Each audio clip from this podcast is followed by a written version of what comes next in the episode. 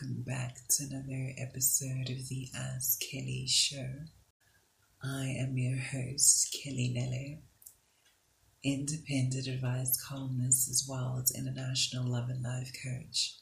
In today's episode, I'll be giving you 13 signs of an emotionally unavailable person. But before we get into that, I would like to invite you to follow me on my socials.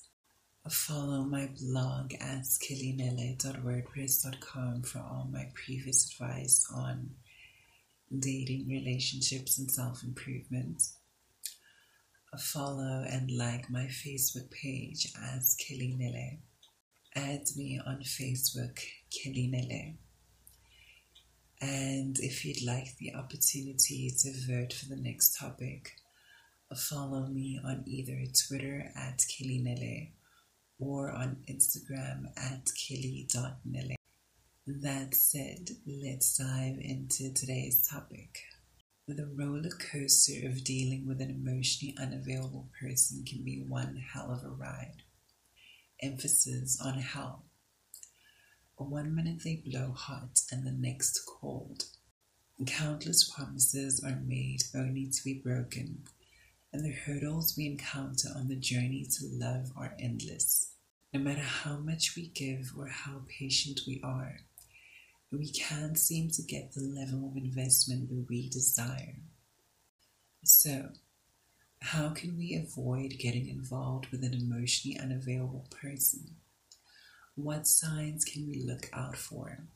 The first sign is that they're elusive. Emotionally unavailable people are aloof. They're present one minute and gone the next.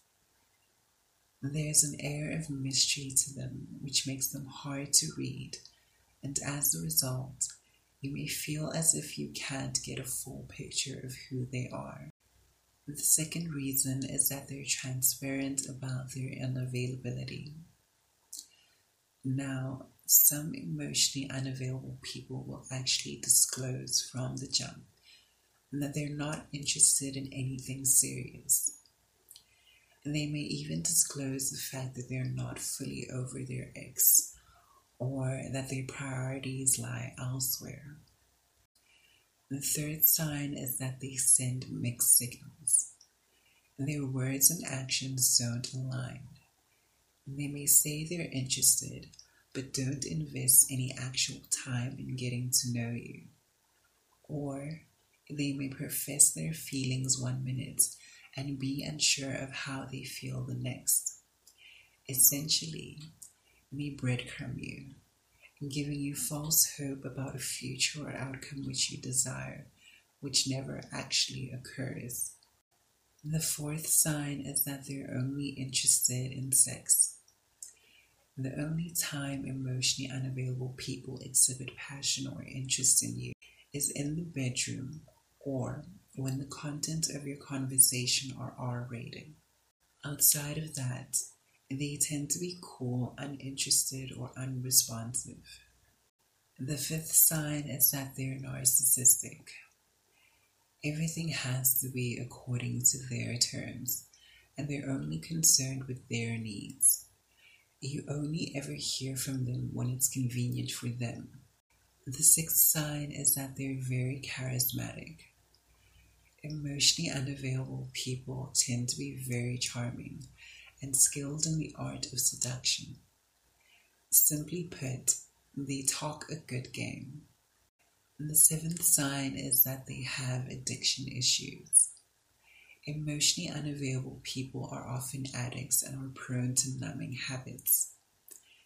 An addiction, whether alcohol, sex, or drugs, is often a symptom for something larger, something that prevents them from being fully present with themselves and even less with other people. The eighth sign is that they're committed. They're either already in a relationship with someone or married with married to someone else. Frequently told story in this case is that they're unhappy with their current partner and that they need time to end the relationship so they can be with you. More often than not, this is merely a lie. The ninth sign is that they're newly single. People who are fresh out of a relationship can often be emotionally unavailable due to being on the rebound and not having properly healed from their last relationship. They may carry baggage with them that prevents them from being able to be fully present emotionally. The tenth sign is that they have no raison d'etre. They have no purpose in life, no goals, no ambitions. This is especially true for men, seeing as men tend to get their sense of worth from succeeding and being able to provide. Men who are financially unstable rarely have the desire or capacity to be fully invested. Even if they do invest, majority of their focus will be on discovering their purpose and trying to be stable. The 11th sign is that they're always quote unquote busy. Now, there are those who are genuinely busy. Then there are those who use it as an excuse. Regardless of which category the person fits under, this is a sign that they don't have the capacity or desire to prioritize building with you. The twelfth sign is that they're deceptive. They tell frequent white lies or big lies. These lies can be about who they are, what their intentions are, what they do with their time, etc. The thirteenth and final sign is that they won't commit. They either have an actual fear of commitment or they spin a story about, about it to avoid having to commit. This not only happens in the early stages of dating, but even when talks of marriage arise. Now, if you're dealing with a person who ticks most, if not all, the boxes, they're more than likely emotionally unavailable. I would like to add that there are different types of emotional unavailability. There's temporary unavailability, which could be the result of their priorities being elsewhere or a recent breakup that they haven't gotten over. Then there is chronic unavailability, which is the result of attachment issues. Now, there are instances where emotionally unavailable people can turn around and learn or set an intention to show up. But we shouldn't assume that we are the exception and that will happen with us. When dealing with an emotionally unavailable person, it is often best to withdraw and set our, our gazes elsewhere. So, have you ever been involved with an emotionally unavailable person? What did you learn from the encounter? I'd love to hear what you think, so do share your thoughts with me on my socials. If you need sound advice on matters of the heart or life, or if you'd like one on one coaching, click the link in the description to book a session with me. If you'd like to win a free coaching call with me, follow me on whatever platform you're listening from. Take a screenshot. Follow me on either Twitter or Instagram and DM me that very same screenshot.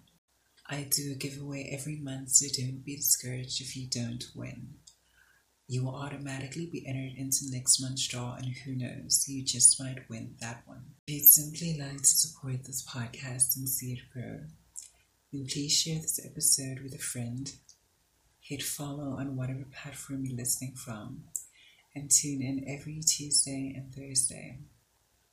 Alright, beloved, until the next episode, ciao for now.